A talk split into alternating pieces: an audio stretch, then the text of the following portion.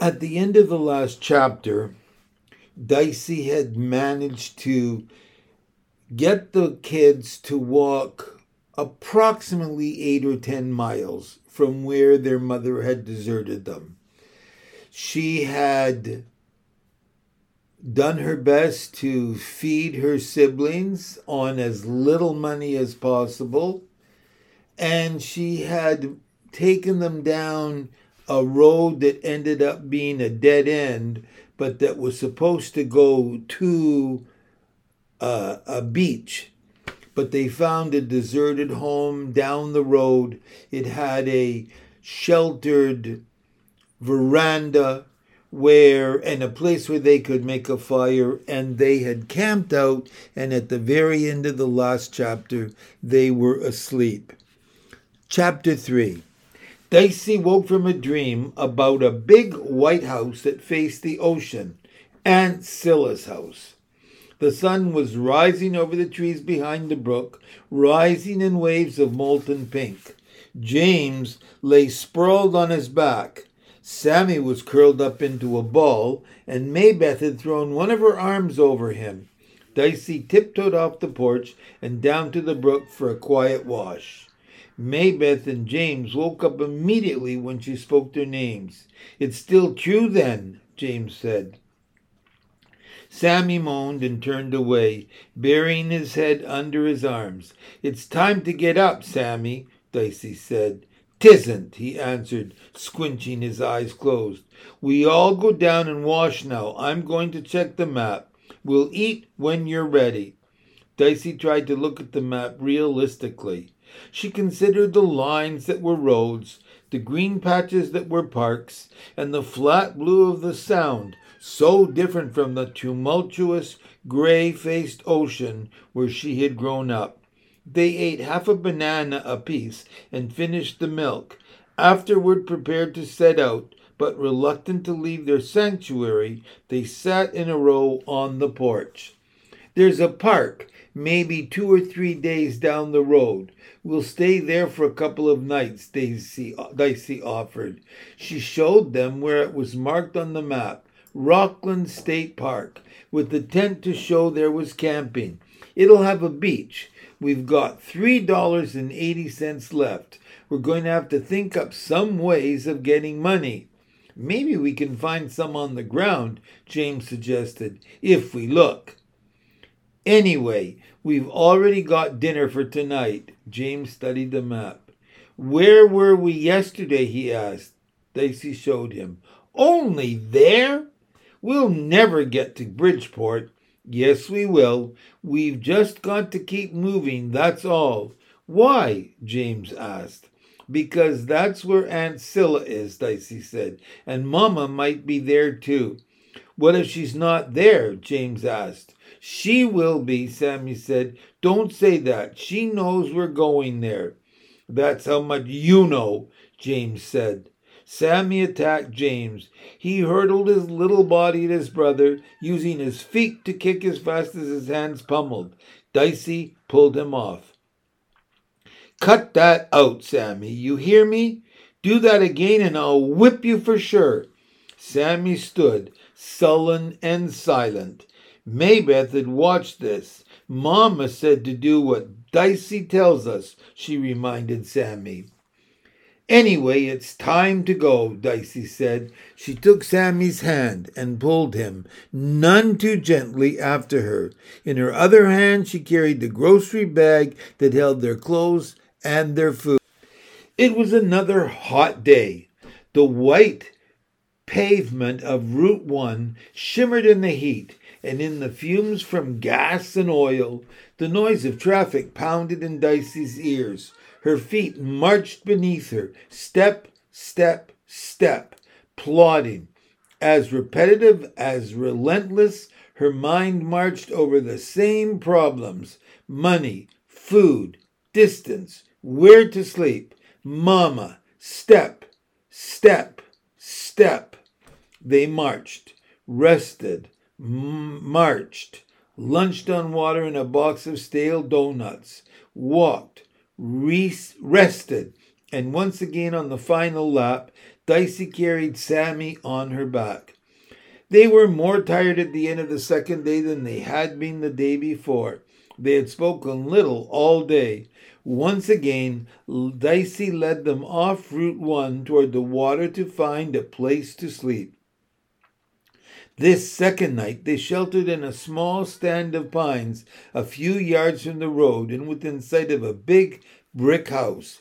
They couldn't risk a fire, so they ate the hot dogs uncooked. The one bright spot in the day had occurred in the afternoon when Sammy spied a dime on the sidewalk outside of the supermarket where Dicey bought the donuts.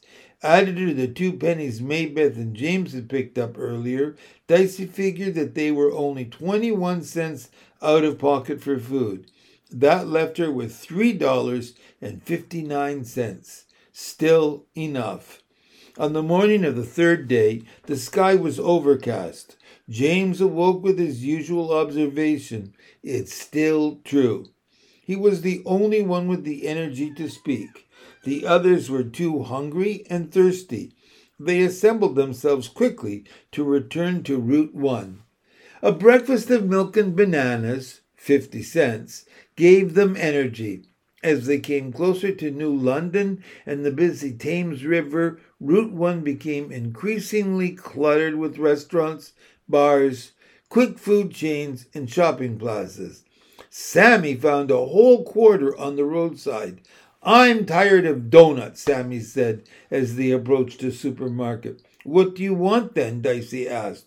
Donuts are cheap, that's why I get them. I want a hamburger and french fries. I want a Coke. Not possible, Dicey said. How about peanut butter sandwiches? We could spread the peanut butter with our fingers, and if I get a whole loaf of bread, we could have them again for dinner, so that would be okay. The younger children agreed without enthusiasm. She found a loaf of bread on sale for 15 cents and a jar of peanut butter for 71 cents. That totaled 86 cents for lunch and dinner. That would leave them with $2.48. Still enough? Dicey didn't say to herself, enough for what? She couldn't have. Neither could she have said what amount of money would not be enough. Before going to the checkout line, Dicey lift, drifted by the meat counter. Hamburger was expensive. Chicken, on the other hand, wasn't too expensive, not by the pound. But would they be able to cook it? She lingered by a package of chicken wings, which, at 29 cents a pound, held some interest for her.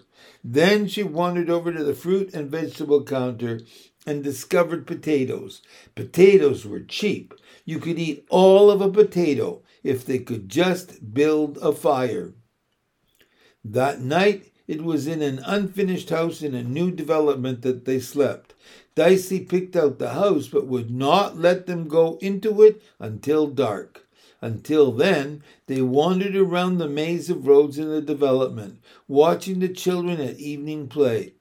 At last it was dark, and Dicey let them return to the half built house.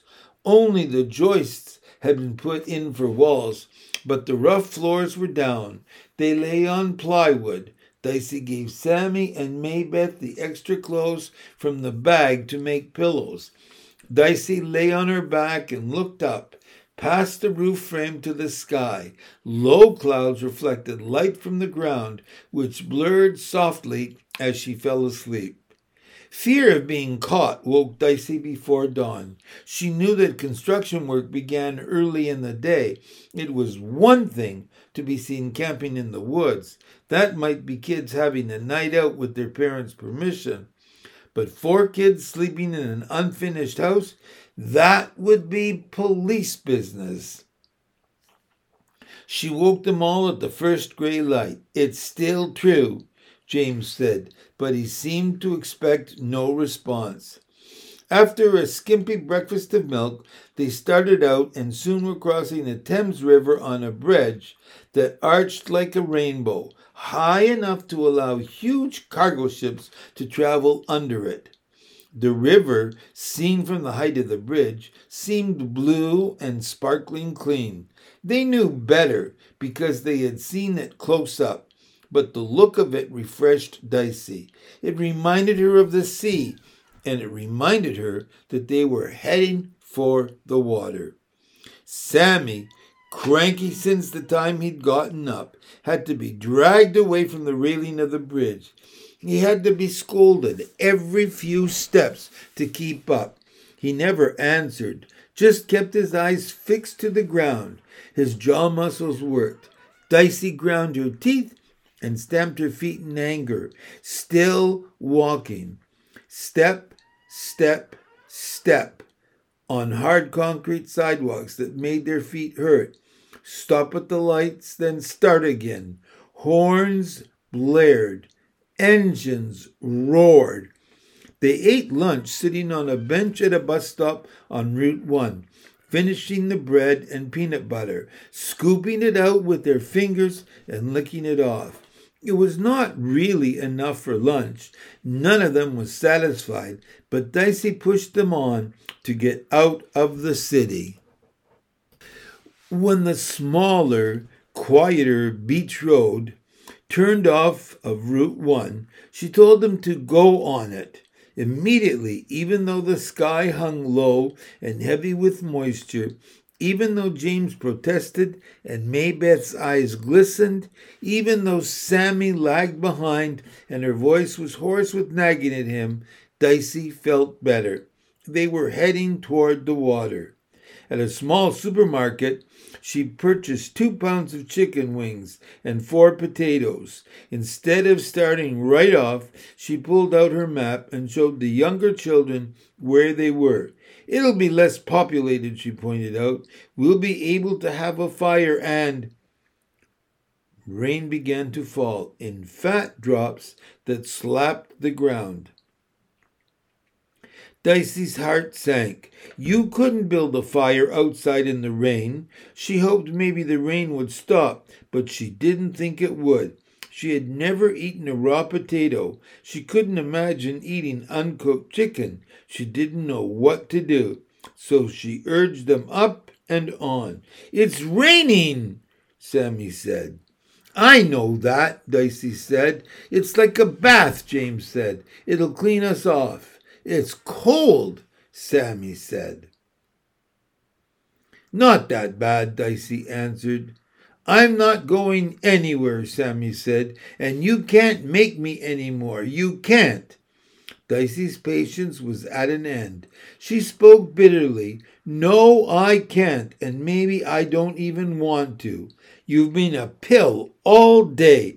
I'll tell you what, you don't think I'll leave you, but I will. I'll be glad to leave you all behind. I know, Sammy's voice was low. So go ahead. Go on, because nobody cares about me except Mama. And Mama will come find me, but she won't find you, so go ahead. All right, I will. Come on, you two. Dicey stood up and strode off. James followed hesitantly. Maybeth waited. He's been holding us up all day long, Dicey called back. And now he's doing it again. It's not fair to the rest of us. She saw Sammy bend over and pick up something.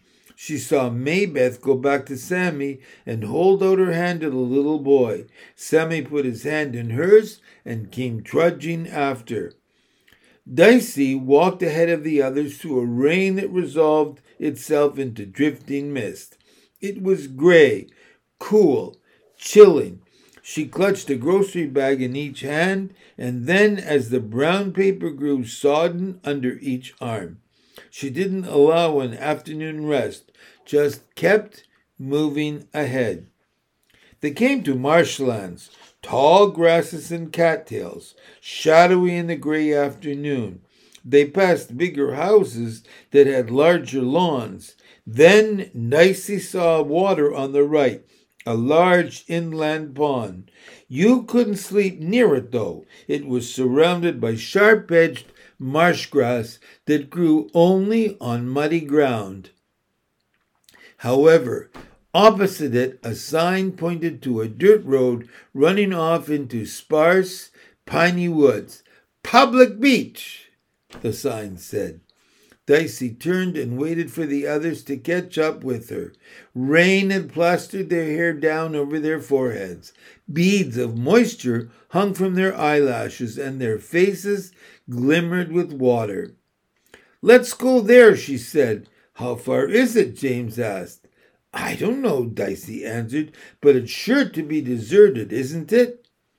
The growth of pines was not thick enough to do more than interfere with the rain, and the needle carpeted ground underfoot was damp. Their feet squished in their sneakers. The beach at the end of this road was backed by low, rolling dunes, which flattened out to a narrow belt of sand before giving way to the placid gray water. The four children stood atop the dunes and looked down over the empty sand. Three picnic shelters had been erected for the pleasure of the people of Noank. Three open sided structures with shingled roofs, tables, and in each shelter a stone fireplace for cooking. It's going to be all right here, Dicey said. Look, Sammy said, coming up beside her. Look what I found all together. Somebody must have had a hole in their pocket. He held out a little square hand to show Dicey a cluster of pennies and nickels. Good for you, Sammy, she said. Her relief at finding shelter and a way to build a fire had washed away the anger of the day. She smiled down at him. And look what I have for us. She pulled gently at the taller of the at the top of the smaller grocery bag. The bag split, but she caught it from the be- the bottom. Chicken and potato. All together, they ran down towards the nearest shelter through the gentle rain. Halfway down the incline, Sammy tripped. He rolled the rest of the way, not trying to stop himself. When he came to join them under the roof of the picnic shelter, he was a sight. Dicey giggled. Then she laughed helplessly. Sand coated his wet hair and face and clothing. He looked like a cookie rolled in sugar. At first, she thought Sammy was going to get angry. Even so, she couldn't stop laughing, and James and Maybeth joined in with her. But instead, Sammy smiled, threw up his arms, and executed a stiff little jig, joining in their laughter. For just that moment, he was again the little boy Dicey remembered, who loved to wrestle and tickle, and never asked you to stop, who made games out of everything and anything. The younger children scoured the beach for pieces of wood. Dicey went back to the woods to get needles and dry branches of quick burning pine. When the fire had burned down to coals, Dicey spread the potatoes out on the grate. Then they all went back down the beach to find more driftwood. They returned with arms laden, and Dicey turned the potatoes, rinsed in raindrops, over, and then arranged the chicken wings near to the edge of the fire so they wouldn't scorch. Rain pattered softly on the beach and water. The fire spat when chicken fat dripped into it. The smell of cooking chicken rose faintly on the air. The four children stood watching by the stone hearth their skin dried, then their hair, and finally their clothing. They tried to pull they tried to pull one of the tables over nearer to the fire, but it was bolted to the cement floor, as was every bench, so they ate in the chilly air beyond the fire's heart, heat. The food was hot enough to warm them from within. They ate without speaking, first wolfing it down, then savoring each bite, chewing on the narrow bones, eating every scrap of potato. There was more than enough chicken. Everyone was stuffed full by the time the food was gone, even James. I wish we had some butter, Sammy said, or salt, Dicey added. Barbecue sauce is what I want, James said, and some corn on the cob and some watermelon for dessert or a sundae, a chocolate sundae. I wish we had that. I wish we had Mama, Maybeth said. Silence fell again. Dicey got up and put two fat pieces of wood on the fire. She sat down in front of it. James gathered up the bones, put them into the trash can, and came to sit with her. Sammy and Maybeth followed him. The fire glowed feverish on their faces, while the early evening light was still adequate. Dicey spread her map out. We'll go there tomorrow, she decided quickly, pointing her finger at a green square labeled State Park. It's the one I told you about. We'll rest a day there. How does that sound to you? We've been walking for four days now. It sounds great, James said. His finger traced the red throughway markings down to Bridgeport. It's a long way, he said. Why is it all yellow there? Densely populated area, Dicey said. Like yesterday? Yeah. Where'll we sleep? How should I know, James? We'll just have to worry about that when we come to it. Dicey put her hand in her pocket and took out her money. She asked Sammy to give her the money he'd shown her. He didn't want to, but she insisted, and he retreated to a sulky silence. They had one dollar and fifty six cents left now. Still enough. Dicey folded up the map and put it on top of a table. She went down to the water's edge and came back with the heavy rock which she dried on her shirt and then placed on top of the map. Over the water, the air turned purple with twilight. She rejoined the others before the fire, sitting between Maybeth and Sammy. Maybeth moved closer to her and began to hum. I know an old lady who swallowed a fly, Dicey sang. I don't know why she fall- swallowed a fly, James answered her. Dicey leaned over toward Sammy. She pointed her finger him at him. Perhaps she'll die, he sang out, his eyes lighting up. They sang the whole song through until Dicey spoke the last line. She waited just long enough before saying in a solemn voice, She died, of course. Contentment blanketed them. Full bellies, the warm, crackling fire, the rain pattering on the roof and falling gently on the sand pulled them together and held them close. Sometimes, Dicey remarked, I feel as if we could do just about anything because we're the Tillermans.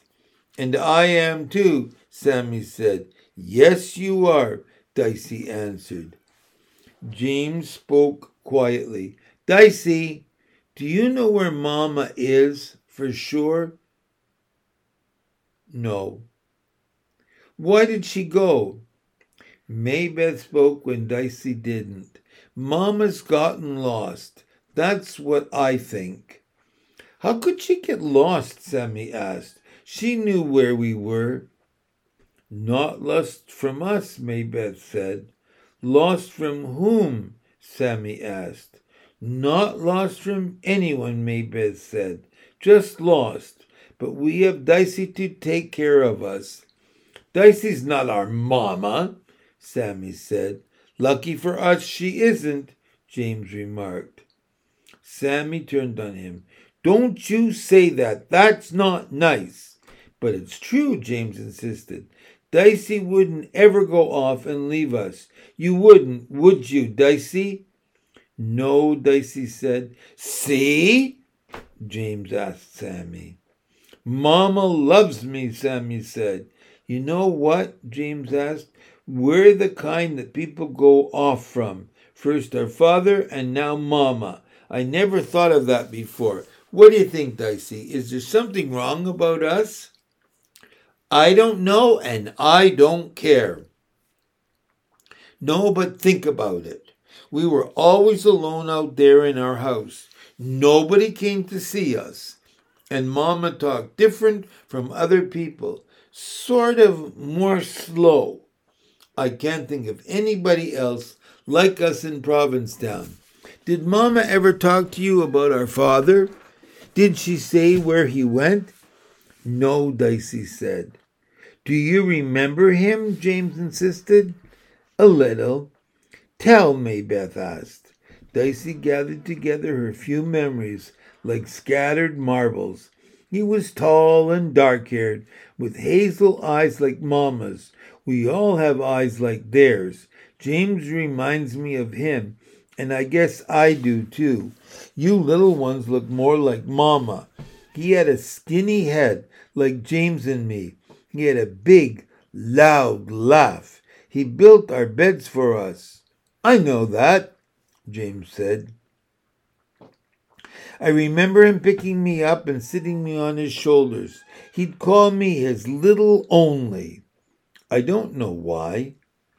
This was vivid to her, the masculine voice crooning, the little only, only in the world, only, only.